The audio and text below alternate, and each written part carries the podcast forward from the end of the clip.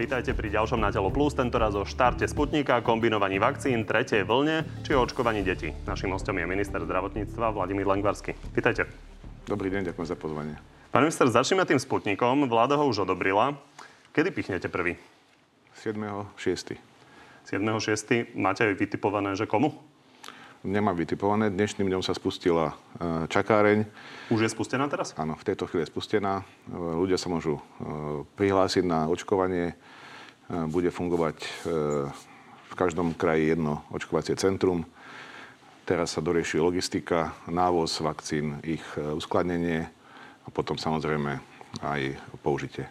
Špekulovalo sa o tom, že bude separátny systém, takže kde je spustená tá čakáreň? Čakáreň bude spustená v Lučenci. Nie, teraz myslím uh, webovo, kde sa ľudia prihlásia. Koronago SK štandard. Sú tam vakcíny. Čiže pribudol tam nejaký riadok, ktorý umožňuje prihlásenie na Sputnik. Áno, áno. Čiže v podstate identické hlásenie. Áno, je tam súčasne aj uh, formulár o nežiaducich účinkoch, informovaný súhlas a tak ďalej, tak ďalej. Dobre som pochopil, že tam máte zoznam tých ano, stredísk, kde sa bude zoznam. očkovať? Lučenec, e, Poliklinika cudzích krajných chorôb, americké námestie v Bratislavskom kraji, Michalovce, veľkokapacitné centrum, fakultná nemocnica Nové zámky, veľkokapacitné centrum Humene, v Trenčianskom kraji nemocnica Bojnice, v Trnavskom Piešťany, veľkokapacitné centrum a v Žiline e, veľkokapacitné centrum Žilina. Tam by som možno e, upozornil pri logistike e, Sputnika je možno najviac komplikovaná zo všetkých, pretože vyžaduje zmraz, teda, mraziaci reťazec pri minus 20 a po rozmrazení a po teda príprave do striekačky vydrží dve hodiny. Takže máme, tá logistika tam musí byť veľmi načasovaná. Tým vysvetľujete, prečo tých miest nie je uh, povedzme 30, ale a. prečo ich 8, hej? A. Takže nie je to zámer uh, neumožniť ľuďom. Nie, v žiadnom prípade. Uh, koľko očakávate, že sa ľudí prihlási? Ja by som tomto nerobil nejaké prognozy. Vaše odhady hovoria o 80 tisícoch. Musíme brať do úvahy, že vlastne aj to, e, to vekové rozmedzie obmedzené od 18 do 60, takže dúfam, že na tých, alebo verím, že tých 100 tisíc bude stačiť. My sme robili vlastne posledný prieskum, z ktorého teda vyplynulo, že približne 80 tisíc je z tých, čo sú ochotní sa dať očkovať, lebo tie 100 tisícové záujmy vyplývali z toho, že niektorí ľudia sa e, Už. reálne nechceli dať očkovať, aj keď sa im páčil Sputnik. Tak uvidíme. A teda... A, a veľa z nich už je. Hovor, je to tak. A hovorili ste, že 60 plus sa nebude dať očkovať, lebo je tak, e, tak káže ruský návod. Uh-huh. Na druhej strane je väčšia skupina ľudí, ktorá e, práve medzi tými staršími by sa chcela. Čiže je úplne jasné, že nie je šanca pre nich? No, nemôže byť šanca. Nemôžeme porušovať e, to, čo je na oficiálnom návode k použitiu tejto vakcíny. Na druhej strane idete porušovať to, že to nebude schválené EMO? Áno, do istej miery áno. Ono to dopadlo tak zvláštne, lebo vy ste schválili tú vakcínu, vy sami by ste si ju ale nepichli a dokonca sme sa teraz dozvedeli, že ani autor toho nápadu doviesť ho. Pozrime sa na to. Ja sa zrejme budem musieť zaočkovať inou vakcínou, ktorú budú uznávať na území celej Európskej únie vzhľadom na pracovné cesty. Pán minister, nie je to zvláštne? Ja by som to nerad komentoval. V kontexte služobnej teda vyťaženosti pána ministra financí, to je úplne pochopiteľné. No, a poďme ale teda na ten problém tých ľudí, ktorí sa dajú zaočkovať. Takže budú mať tí ľudia možnosť cestovať? Tak to záleží... Bez tých problémov, samozrejme, môžu sa dať otestovať, ale bez, bez problémov uh, preukázať sa COVID pasom so Sputnikom. No, tie informácie sa v čase pomerne dynamicky vyvíjajú. Európska únia pri spúšťaní COVID pasov bude uznávať iba vakcíny, ktoré sú registrované v EME. To je zatiaľ jasné. Tam ale tiež môže dojsť časom k nejakým zmenám. Na individuálnej báze e, toho cestovania, ktorá sa teda pripravuje teraz, e, tamto vzájomné uznávanie e, je rozdielne od krajiny k Ukrajine, takže ten Sputnik v každom prípade tú možnosť cestovať ľuďom obmedzi. Je jasné, že do Maďarska sa asi sa s ním dostaneme, keďže v Maďarsku e, očkujú Sputnikom. Ľudia si zaujímajú najmä uh, tie letné destinácie. Chorvátsko, Grécko, Taliansko. Je šanca, že ich presvedčíte, že nám to majú uznávať? No my nebudeme nikoho presviečať. To je, keď to bude po 26.6., tak bude platiť e, nariadenie Európskej komisie, ktorá teda, ako som povedal, iba schválne vakcíny uznáva. COVID, COVID pas to registruje, takže on na tom bude vedieť, ktorá to je vakcína. Vy ste s Ruskom podpísali dodatok tej zmluve mm. o mhm. Sputniku, v ktorom sa píše, že rozumiete znepokojeniu ruskej strany z vyjadrení šúkol, ktoré zazneli v svetových médiách. To bolo vaša iniciatíva to tam napísať? To bol taký spoločný brainstorming a každý niečo pridal, ubral a toto bol definitívny záver. A to bol brainstorming na ministerstve? Aj. Takže nebola to ruská podmienka, to tam takto napísať? Tak možno, že e, tí, ktorí to tam chceli mať, tak museli tiež zo svojich, e, zo svojich e, požiadaviek ubrať. Takže, e, ale ja to beriem iba ako technicky nejakú nejak, e, čas a na vysvetlenie niečoho, niečoho ruskej strane. Tam dôležité v tom dodatku bolo, aby aby teda nám dovolili zverejniť zmluvu a aby sme vyriešili potom ten následný proces s tými vakcínami. To znamená prípadné zaplatenie a, a prípadné ďalšie dodávky. Čiže na stole bola tvrdšia formulácia a toto je kompromis. Áno. Znamená to, že nedôverujete pani Baťovej, keďže ste to podpísali? To v žiadnom prípade. Tam hovorím o tom, že chápeme znepokojenie ruskej strany. Pani Baťová, ja som niekoľkrát sa za ňu otvorene postavila a ja si myslím, že ničom nepochybila. Takže nič sa nemení na tom? Nič. No, uh, robili ste si nejaký vlastný prieskum o tom, či by mohlo nejako pribudnúť tých ľudí, keď to spustíte a že budete musieť doobjednávať? Tak vzhľadom k tomu, že uh, o týždeň bude mať úplne presné dáta o tom, koľko ľudí sa prihlási, tak ja som nepovažoval za nutné robiť nejaký špeciálny prieskum na to. No, ak by naozaj bol veľký záujem, mm-hmm. koľko nám bude trvať získať tie ďalšie vakcíny? Neviem teraz povedať. Musel by som uh, to preveriť, ale myslím si, že v každom prípade na to mesiace času. Keď začneme očkovať prvou dávkou, tak je ďalší, o ďalší mesiac druhou, takže relatívne máme dva mesiace. Takže zjavne to príliš neočakávate? Neočakávam to. Poďme na očkovanie detí. To je ďalšia veľká správa uplynulých dní, že EMA povolila očkovanie Pfizerom pre mm. deti od 12 rokov. A toto na to hovorí primár centrálneho príjmu z Ružinova Juraj Hodoši. Je to veľmi dôležitá správa, veľmi pozitívna správa. Pretože keď sa bavíme aj o kolektívnej imunite, eh, tak bez tých detí sa nám to jednoducho nepodarí. Vidíte to rovnako? Áno, úplne s tým súhlasím. Eh, náš postoj k tomu je taký, že vlastne v najbližšej dobe, to je otázka budúceho týždňa na neskôr, do tejto kolónky na objednávanie pridáme ďalšiu kolónku 12 až 15 a štandardným spôsobom sa tie deti budú môcť objednávať. Takže o týždeň to bude? Ja pokiaľ všetky zaťažové testy, ja nikdy nehovorím presné termíny, pretože to už tu niekoľkrát bolo a potom boli nejaké chyby. Takže nechám sa najprv preveriť, či e, ten systém funguje, je v poriadku a potom poviem presný termín, ale určite dlhšie ako nejaký týždeň to trvať nebude. Rodičov to zaujíma asi aj v kontexte ano. toho, že či ano. si trúfnú s, e, trúfnú s deťmi do lietadla alebo celkovo na dovolenku niekam mm. medzi veľa ľudí. Takže v každom prípade celé je to o tom, že sa to snažíte sprocesovať. Bude to najrýchlejšie, ako bude možné. Áno, presne tak. V ďalšej fáze majú prísť e, narať, e, narať deti od 8 rokov. To očakávate kedy? Tak ja by som zase tu nerad nejaké prognozy hovoril. Záleží to od toho, ako tie firmy dajú žiadosť na registráciu a schválený EMO. Ale už verím tomu, že v tej chvíli budeme bližšie e, k tomu, aby sa tie vakcíny podávali už priamo pediatrov, o čom teraz intenzívne rokujeme. A takisto aj tie tie ostatné vakcíny, alebo teda to očkovanie e, prejde do rúk všeobecných lekárov. O tom je teda e, veľmi intenzívna diskusia a tamto jedného dňa musí skončiť, pretože tých očkovaní bude asi e, viac. Možno, bude možnosť určite očkovania treťou dávkou, tzv. boostrovou, alebo sa budú kombinovať dávky. A myslím si, že ten personál nemocníc a celkovo zdravotnícky personál je už dosť vyťažovaný, aby dlhodobo sme održavali tie veľkokapacitné centrá v chode, takže určite riešením je e, tú vakcínu priniesť k praktickým lekárom alebo všeobecným lekárom pre dospelých, pretože tí majú aj nejaký vplyv na tých ľudí a pokiaľ to budú oni doporučovať a ten e, človek bude mať prístup priamo svojho lekára k očkovaniu, tak e, si myslíme, že aj ten ten, to percento zaočkovaných nám bude stúpať rýchlejšie. Tomu sa ešte dostaneme, ale ostaneme mm. ešte pri tých deťoch. Kedy je šanca, že by prvý pediatr teda mohol pichnúť vakcínu To bude dieťaťu? spoločne aj pediatri a všeobecné lekári. To je otázka týždňov. Takže ešte pred letom je reálne, že chceme, dostanú... Chceme, sa to, chceme dostať dopracovať k tomu tak, aby teda, alebo ten systém spustiť tak, aby pred letom to už bolo. Očkovanie seniorov, to je asi ešte dôležitejšia téma, lebo seniory sú oveľa viac ohrození. Zlepšuje sa to teda, tá zaočkovanosť, ale pomerne pomaly. Čo s tým?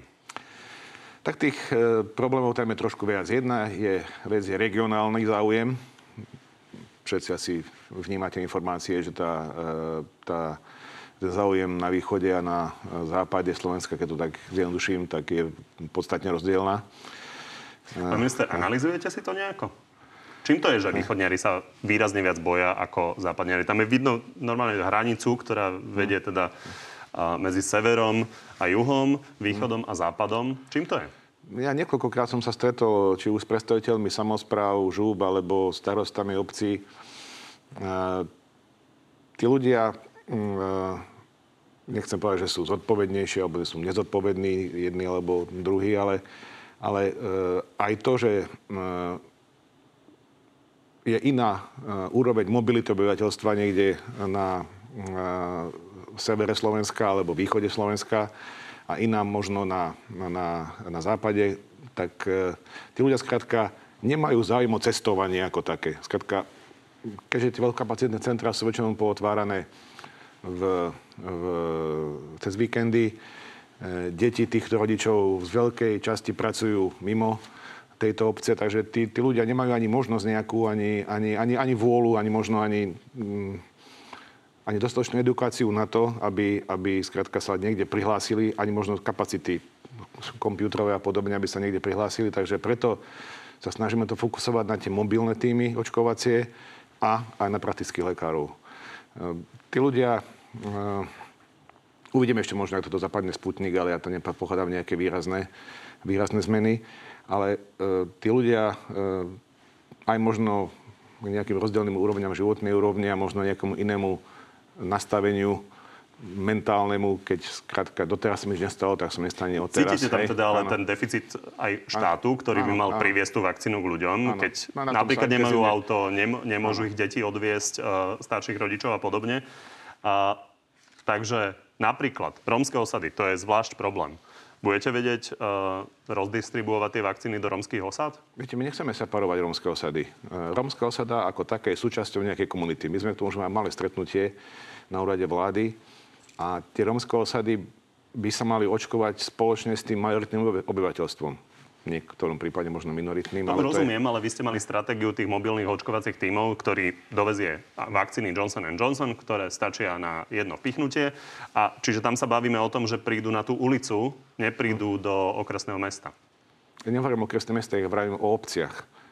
Súčasťou nejakej obce je rómska osada.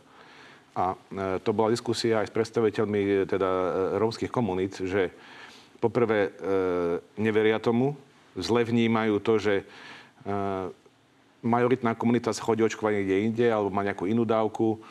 Aj inak vnímajú, že ten Johnson Johnson je nejaký iný, ako dostávajú, dostáva tá majoritná komunita.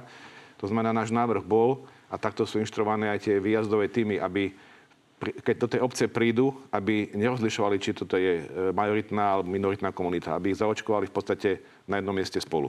Čiže inými slovami, dôvera aj v romských osadách stúpne, pokiaľ sa budú ano, očkovať ano. s majoritou v rámci obce. Samozrejme, moji kolegovia mali rozhovory aj s predstaviteľmi tých romských e, e komunít, samozpráv a podobne, aby na tých ľuďoch pracovali, e, ktorí tam e, žijú v tých komunitách, že nebudú separovaní, nebude očkovať nejaký iný tým, prípadne ako niekedy ešte bolo, že armáda dá nejaké týmy. Ja si myslím, že v tejto chvíli je už čas na to, aby sa to urobilo takým spôsobom, aby to bolo rovnaké pre všetkých, či patrí do majority alebo minority. Kombinovanie vakcín, to je ďalšia veľká téma. Británia a Španielsko robia štúdie s kombinovaním AstraZeneca a Pfizeru a vyplýva z nich napríklad to, že to prináša aj väčšie horúčky, väčšie bolesti, ale na druhej strane Zuzana Baťová hovorí aj toto. Sa ukázalo, že keď sa to kombinuje, tak účinnosť sa zvyšuje. To platí? Platí, samozrejme. Vy ste ale na druhej strane, keď ste tu boli pred mesiacom, hovorili, že neočakávate, že by sme v lete niečo takéto riešili. Stále to platí? Tak tie štúdie sú stále, tie štúdie sú stále štúdie. Aj keď to niektoré štáty robia, pokiaľ teda dobre viem, ale, ale e, klinický dôkaz nejaký, ktorý bol publikovaný a overiteľný, tak ako to je napríklad teraz pri očkovaní detí. Keď áno, je to overené, schválené, 28. to EMA schválila. Otázka možno 10 dní a budem to očkovať aj my. To isté sa stane pri pri e, kombinácii vakcín. Keď tak toto teda bude. Vy nebudete skúšať nejakú klinickú štúdiu, že by ste 100 tisíc ľuďom dali Pfizer po tom, čo dostali AstraZeneca. Tak ja si myslím, že keď to robia väčšie štáty a je to overené a je to podľa noriem klinických štúdií, ktoré sú v Európe všeobecne platné, tak ja si myslím, že nie je nutné tuto vyrábať nejakú našu vlastnú štúdiu. Tak mohli by ste Určite tak sa... skôr očkovať. Určite sa, to, to, to nie ide o skôr očkovanie, to ide o to, že tá klinická štúdia sa musí ukončiť s nejakými závermi a potom e, to samotné, samotné už aplikovanie je už na nejakej eh, evidence-based medicine. Znamená, že máme nejaký, máme nejaký e, dôkaz, že takto to funguje. Ale zatiaľ ten dôkaz je v štádiu klinických štúdí. Vyzerá to nádejne, bude to asi OK. Určite, určite tie boostrové dávky, ktoré budú po dvoch dávkach, ktoré prídu, tak sa určite budú môcť kombinovať. Tam ja v tom nevidím problém. Len ide o to, že niekto dostal prvú Astru, druhý Pfizer alebo naopak, alebo iné, iné typy vakcín. A treba povedať, že tých vakcín príde do, do konca roka ešte ďalšie dva typy, pred, sa predpokladá. Novavax a CureVax. To znamená, že tých štúdí bude pribúdať, bude pribúdať rôznych e, tých e, sledovaní, e, ktorá vakcína s akou, koľko je tam, ako dlho trvá imunitná odpoveď, či je v poriadku. Aj tých typov imunitnej odpovede je viac, takže to je, to je veľmi široký problém, ktorý ako my tu chceme nejakým spôsobom rýchlo vyriešiť, ale on sa, on, on sa nedá zo, zo, z princípu veci rýchlo vyriešiť, lebo očkuje sa týmito vakcínami suma sumári možno pol roka, takže my nechceme, mať, my nechceme vedieť, čo bude za mesiac alebo za dva. To, to sú dlhodobé štúdie, možno za tri roky budeme presne vedieť, ako tie kombinácie jednotlivých vakcín fungujú. Možno za 5 rokov, keď budú dlhodobé štúdie. Takže Takže toto predpokladám, že trošku za také, také predčasné. Jedna vec je veda a pravidlá. Druhá vec je, že máte naozaj 100 tisíce ľudí, ktorí dostali Astru a čakajú, mm. že či dostanú druhú Astru alebo Pfizer. A, takže hovoríte im, že keď, keď, keď, budú v lete, keď budú v lete výsledky štúdie, a, ktorá povie my, teda, že my, kombinácia je možná, tak to spustíte hneď. dôvod nejakým spôsobom blokovať alebo niečo iné vymýšľať. Dnes už hovoríte, že tá tretia dávka, čo ste hovorili, boostrová, mm. a, tak niekedy na jeseň možno okolo nového roka, tak tam vidíte, že bez problémov sa bude kombinovať dve Astry s jedným tam, Pfizerom, tam to, alebo naopak. Tam, tam to vidím asi reálnejšie. No. A tretiu dávku budeme potrebovať? Tým ste si istí?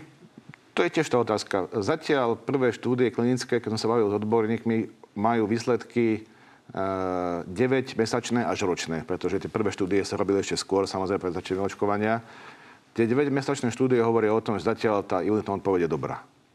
To znamená, Uvidíme, keď to bude trvať rok, aké budú výsledky, či tí ľudia budú mať dostatočnú hladinu protilátok a potom potom budú k tomu nasledovať ďalšie kroky. Sa povie buď áno, alebo nie. Ešte časť ľudí má neistotu, či dostane vlastne tú druhú astru, či vám zvýši. Druhú astru dostane určite. Lebo počúvame stále problémy napríklad aj s dodávkom, e, dodávkou Johnson Johnson, aj, aj Astri. Takže máte dostatočne, dostatočne veľký počet dávok odložených? Na druhú dávku ľudia sa môžu spolahnuť, dostanú ju. Pokiaľ budeme mať dostatok aj v treťom kvartáli, má byť zase väčšia dodávka AstraZeneca, tak spustíme znovu AstraZeneca. Takže bude možnosť si vlastne vybrať. Áno, potom musí bude možnosť vybrať. A mimochodom, tento problém teraz neriešime, ale o pár týždňov, možno mesiacov ho riešiť budeme. Čo s tými nadbytočnými vakcínami? Pošleme ich do Afriky? Lebo čo s nimi urobíme? Určite ich budeme e, darovávať. Máte aj vytipované, že do akých krajín by sme to darovali? No, nechcem tu nejak predbiehať, ale náš fokus bude na Ukrajinu a na Balkán.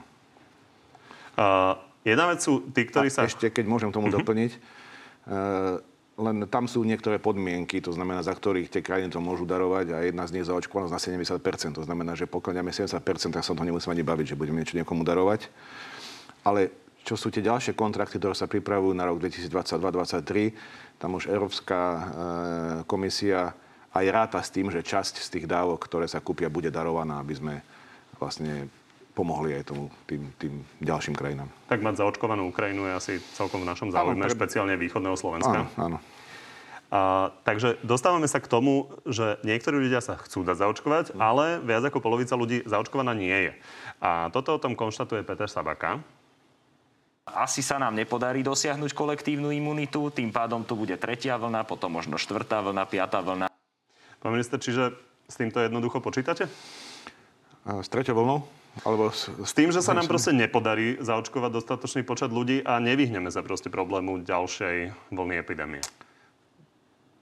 Tak to má dve roviny. Prvá je, že sa nepodarí zaočkovať. Tak ja verím tomu, že pri vakcíne, ktorá bude čo najbližšie k ľuďom, masívne sa nám podarí dosiahnuť kolektívnu imunitu, alebo aspoň tých teda 70% úplne kolektívne to nebude. A tretej vlne sa predpokladám... Tam vás preruším. Áno? Toto by ste chceli mať kedy? Tých 70%? Tak je do toho, do toho konca leta. Do toho konca leta. To musíme skrátka na tom intenzívne pracovať. Ako, čo sa týka už ako som niekoľkrát spomínal, dostať vakcínu bližšie k ľuďom, k všeobecným lekárom, mobilné týmy a tak ďalej a tak ďalej. Ľudí, ktorí teda budú zaočkovaní významne nejakým spôsobom zvýhodniť alebo zvýhodňovať. Už nechcem ísť o takých podrobnosti, ako sú rôzne lotérie alebo platenie za očkovanie. To by som, to by ja som sa k tomu nerad. Je možné, že sa dopracujeme k lotérii? V Spojených štátoch si to vyskúšali a nebol to nejaký taký už úplne ako úspech ťažký, ale, ale viete, u niektorých komunít možno aj e, nejaký finančný obnos by, by bol zaujímavý pre očkovanie, ale, ale nechceme nad tým špekulovať. Zatiaľ to berieme iba v takom štádiu, že registrujeme tie e, pokusy kadejaké, alebo, alebo tie, tie, či to už je lotéria, alebo finančné odmenovanie za očkovanie, ale zatiaľ do tohto nechceme ísť. Toto zatiaľ nie. Čo tie bežnejšie, štandardnejšie spôsoby motivácie? Tak ako hovorím, veľké uh, citeľné, citeľné uh, výhody pri cestovaní, pri hromadných podujatiach na Slovensku, pri športových aktivitách, uh, kúpaliskách, wellnessoch a podobne. Ešte keď sa k tomu vrátim, ľudia, ktorí je tiež nie, nie zanedbateľná časť na Slovensku, skrátka cestovať nechcú. Nikdy nikam neboli, nik, nikde ich e, to neláka a strávili tie svoje komunity celý život, tak v podstate môžete cestovať. To pre nich nič nehovorí. Hej, takže, takže tí, ktorí cestovať chcú, tak podľa mňa tí už určite majú prvú dávku v sebe. Možno čakajú teraz, aby sa zaočkovali ich deti. No a potom samozrejme sú, sú uh, ja veľkú, veľkú nádej dávam do očkovania všeobecnými lekármi. Tí sú vo svojich e, regiónoch rešpektované osobnosti, e, poznajú svojich ľudí, vedia im doporučiť tú správnu vakcínu, vedia to e, už priamo aplikovať a mm, predpokladám, že toto bude, toto bude asi kľúč úspechu. Keď ostanem pri tej motivácii, tak jedna z vecí, ktorá by možno mohla motivovať, lebo sa to dotýka každého denne, je môcť, nemô- môcť nenosiť rúško. Uh-huh. To si viete predstaviť, že takúto výhodu by mohol dostať uh, zaočkovaný, teraz myslím v interiéri? No, v interiéri to... Spojených štátoch ľudí... to urobili ano. s tým, že sú tam ale oveľa de- ďalej zo zaočkovaním. Áno, áno. V nejakej fáze to určite príde. Aj keď, e, keď to rúško uh, uh, chráni vás, ale vy chránite iných. Lebo to, že je človek očkovaný, neznamená, že nemôže byť nosič. Je úplne bezpríznakový, ale môže byť nosič. A tie varianty, ktoré E, sú teraz e, zase rizikovejšie, tak e, sa môžu aj prenášať a sú infekčnejšie ako indické varianty, niekoľkokrát infekčnejšie ako ten britský, takže kde tu treba byť do istým opatrný. Ja si myslím, že na tie rúška sú ľudia zvykli a dneska v exteriéroch si môžu za nejaký podmienok odložiť a, a verím tomu, že so stúpajúcim percentom a prosím vás, ľudia, očkujte sa, budete môcť odložiť rúška jedného Takže dňa. v každom prípade zatiaľ s rúškom v interiéri v lete počítať. Áno. A Poďme na to leto. Ako často budete meniť ten cestovateľský semafor, ktorý sme videli? Rozdelili ste teda celý svet na zelené, červené a uh-huh. čierne krajiny. Znamená to, že toto bude platiť celé leto? Nie, podľa uh, uznesenia vlády sa to bude meniť každé dva týždne. A my vychádzame striktne z uh, doporučení e, tej Európskej liekovej agentúry ECDC, ktorá teda tej, tej agentúry, ktorá má na starosti tie, tie dáta epidemiologické. To vidíme. Áno, Sú tam áno. napríklad krajiny, ktoré ľudí zaujímajú. Mm-hmm. Slováci chodia do Egypta, do Tuniska, mm-hmm. je tam Turecko. Mm-hmm. Tieto krajiny za akých okolností majú šancu stať sa zelenými? Keď budú mať e, dobré epidemiologické výsledky. Ja len, že hm. či je niečo také reálne e, pre tie krajiny ešte počas leta, alebo ľudia majú proste počítať s tým. Lebo červená krajina znamená 14-dňová karanténa s tým, že dá sa opustiť na 8 deň po, na 8 deň po uh, PCR teste. Uh-huh. A majú počítať, že tieto krajiny proste budú červené počas celého leta? To sa môže zmeniť teoreticky, ale ja nepredpokladám, že vám došlo nejakému takému rýchlemu zlepšeniu tej situácie epidemiologickej. Ja viem, že minimálne v Turecku tie rezorty tvrdo pracujú na tom, aby boli tzv. COVID-free zóny. Takže pokiaľ to bude mať e, relatívne bezpečne potvrdené a, a nejakým spôsobom validovateľné, tak možno pristúpime k nejakým úľavom tejto oblasti. Takže budú také regióny, do ktorých sa bude dať uh-huh. cestovať možno jednoduchšie. A napríklad Spojené štáty sú červené. Tie sú na tom pritom oveľa lepšie ako Slovensko, ale aj iné európske krajiny. Prečo? Pravím, tie dáta, dáta ne, nerobíme my, tie, tie robia sa v tej európskej... Myslím, z hľadiska zaočkovanosti. Tak zaočkovanosť je jedna vec, ale tam tých e, dát sa posudzuje viac. Incidencia 7-dňová, počet pozitívnych testov na 100 tisíc obyvateľov a tak ďalej, tak ďalej. Takže a okrem iného aj mutácie? A mutácie takisto. Ako veľmi sa obávate mutácií? Tak e, pokiaľ máme byť zodpovední a správať sa e, tak, aby sme tu už ďalšie vlny nemali, tak musíme možno aj rátať s tou najhoršou variantou. A to sú tzv. tie escapeové mutácie, ktoré vlastne sú mimo eh, toho zásahu tých vakcín, ktoré máme. Takže aj keď e, úplne, úplne pravdepodobné to nie je, ale, ale treba rátať aj s tým. Zatiaľ, zatiaľ takú nemáme, ale ako štúdie hovorí o tom, že taká mutácia môže prísť, ale zase aj nemusí. A ostatné, a zatiaľ aj tie výsledky tých, tých štúdí naznačujú to, že teda tá preočkovanosť veľmi významným spôsobom znižuje aj spôsob šírenia, tým pádom aj mutácie. Takže skôr by mal byť našim záujmom, možno čo sa týka aj tých darovania vakcín, tie krajiny robiť bezpečnejšími aj tým, že budeme tlačiť aj na očkovanie v týchto krajinách, tak aby čo najväčšia časť sveta bola, bola preočkovaná aby sme ľudí príliš nestrašili tými mutáciami, tak e, veľa odborníkov hovorí, že tá účinnosť tých vakcín väčšinou neklesa z 90% na, na nulu áno, tými, tými mutáciami, sú, ale skôr postupne. Áno, tie priebehy sú potom miernejšie alebo, alebo takmer žiadne. Poďme k testovaniu. Najnovšie sa rozhodol k nemu prispieť aj Richard Sulik kufrikom od slovenského vynálezcu. Pozrime sa na to. Vyzerá to síce ako atomový kufrík, ale je to tester. Tu si položíte na 45 sekúnd ruky a tu vám to ukáže, či ste negatívni alebo pozitívny. On vám ho dal v polovici mája na testovanie. Ako to vyšlo? Nedal. Hovoril, že vám ho ide zaniesť. Áno, volá mi. Uh, bude mi doručená ale nejaká modernizovaná verzia. To je nejaký slovenský výrobca, ktorý ho chce ešte nejakým spôsobom upgradeovať a tú verziu potom dostaneme na testovanie. Ako nádejne to vidíte? Vôbec nemám eh, žiadne informácie o tom, ako to funguje, takže nemôžem sa k tomu vôbec vyjadriť. Počuli ste o niečom podobnom zo sveta? E, zatiaľ nie. Ako sú rôzne metodiky aj z kože, z, z potu, z oslín, rýchle testy, sekundové a tak ďalej. Toto uh, som videl prvýkrát, takže tých metód je viac, ktoré to môžu detekovať.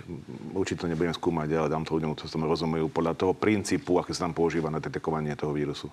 Takže na kufriky sa zatiaľ nejdeme spoliehať. A pred mesiacom ste tu ale povedali, že do pár týždňov chcete mať regionálne úrady verejného zdravotníctva vybavené tak, aby vedeli monitorovať odpadové vody, aby sme vedeli, či nám niekde nevzniká ohnisko. Mm-hmm. Je to vyriešené? Na tom sa intenzívne pracuje. Ja to Hovorili ste do pár áno, týždňov. Zo pár týždňov. Viete, e, máme vybraté typy prístrojov, máme vybraté e, e, máme na to finančné prostriedky. V tejto chvíli, ja som sa zabudol spýtať pána Mikasa, e, v podstate tam nejde ani o tie prístroje, ktoré teda uh, to sekvenujú priamo, tam ide o tie, o tie prístroje, ktoré uh, pripravujú tú vzorku uh, sekvenačnú v tom, lebo tých sekvenátorov máme dosť. My máme málo prístrojov, ktoré sú schopné tú sekvenačnú vzorku pripraviť. To trvá niekoľko hodín, dokonca aj, aj deň, aj, aj, aj viac to môže trvať. Takže, Čiže z tej odpadovej nejako... vody urobiť niečo, čo dáme do áno, toho sekvenátora, áno, ktorý áno, zistí, áno, aký je tam áno. kmeň. A... Takže aj, aj tých prístrojov máme v podstate dosť, ale ich potrebujeme vybaviť tak, aby bolo čím viac, aby čím viac tých vzoriek sa to mohlo robiť. To znamená, že dneska už ten systém funguje, keď dovezieme, um, lebo tých sekvenátorov je v podstate dostatok po celom Slovensku, ale tie prístroje, to sú tie špeciálne vysokootáčkové uh, centrifúgy, ktoré vlastne uh, centrifugujú tú vzorku tak, aby sa tam dal detekovať tie jednotlivé uh, vírusy a nie iba koronavírusy, ale ďalšie. Takže, a to pomerne dlho trvá. Aby sme celý ten proces urychlili, tak sa nakupujú tieto vysokofrekvenčné alebo vysokootáčkové prístroje, ale, ale pokiaľ veľmi rýchlo chceme v nejaké, niečo niekde zistiť, tak nie je problém tú vzorku zobrať a doniesť tam, kde ten prístroj majú. Len ide o to širšie, to je ďalších sedem asi týchto prístrojov. A hotové to bude do pár týždňov? A do pár týždňov, jasné. Ako, Takto, my všetko smerujeme nakoniec prázdny, lebo potom očakávame po návrate z dovoleniek, že by tam teoreticky mohlo prísť k zvýšeniu e, tej incidencie, možno, že aj nejakého počtu ľudí v nemocniciach, ale, ale už veríme, že to nebude, že to nebude iba na uh, nejaké celoslovenské úrovni, že to bude mať iba uh, lokálny charakter. A uh, na tieto, na tieto potom uh, uh, prípade detekované ložiska sa zameriame a tam bude masívne testovanie plošné, či už PCR, púlové, e, prípadne AG testové a, a tam bude opatrenia potom, ktoré budú prijímané na lokálnej úrovni. Vy si robíte rôzne simulácie, ako to môže dopadnúť. Keď mm. sa pozriete na tú mapu, už sme hovorili o tom, že na západe je vyššia zaočkovnosť, na východe mm. nižšia. Uvidíme, či sa vám to podarí s tými všeobecnými lekármi. Ak bude napríklad na západe 60-70% zaočkovanosť a na východe 40%, čo to bude znamenať pre zatváranie? Myslím, že bude v tých jednotlivých e, e, krajoch, prípadne okresoch, vyššie riziko toho, že tam nejakej lokálnej teda epidémii môže dôjsť a tie opatrenia tam budú príjmané na lokálnej úrovni. Ale pokiaľ odpoveď na otázku, áno, je vyššie riziko, že k tomu dôjde na východe ako na západe. Čiže je dosť možné, že Slovensko sa rozdelí a jedno bude fungovať normálne a druhá časť a to, bude zatvorená. Nie, tak to hovoríme o, o okresoch. To nehovoríme, nehovoríme tu o, o, o nejakých e, regiónoch, hovoríme o okresoch stále. Poďme sa zastaviť ešte pri pánovi Čepčekovi. Je to stále koaličný poslanec kandidátky Olano, ktorý prišiel opätovne s návrhom zákazu interrupcií de facto podľa polského modelu. Uh-huh. Poďme sa pozrieť, ako to odôvodnil. Denne príde o život jedna celá školská trieda, za mesiac je to priemerná škola. Túto genocídu treba zastaviť. Čo vy na to ako minister zdravotníctva? Súčasná právna úprava je úplne postačujúca pre mňa. Takže nepodporili by ste to? Určite nie. Iná téma, ktorú prináša zase SAS, eh, je potretová tabletka, čo je alternatíva k tým interrupciám, tak ako sa vykonávajú u nás dnes. A za tu ste? Ja som povedal, súčasná legislatíva je pre mňa postačujúca. Ja by som ju nemenil. Takže nemeníte ju pretláčať? Určite nie. Dobre, tak vám ďakujem, že ste prišli. Aj ďakujem za pozvanie. Dnešného Na telu plus je to všetko. Pri ďalšom sa vidíme opäť v pravidelnom čase v útorok o 14. alebo v archíve na podcastoch. Príjemné popoludne.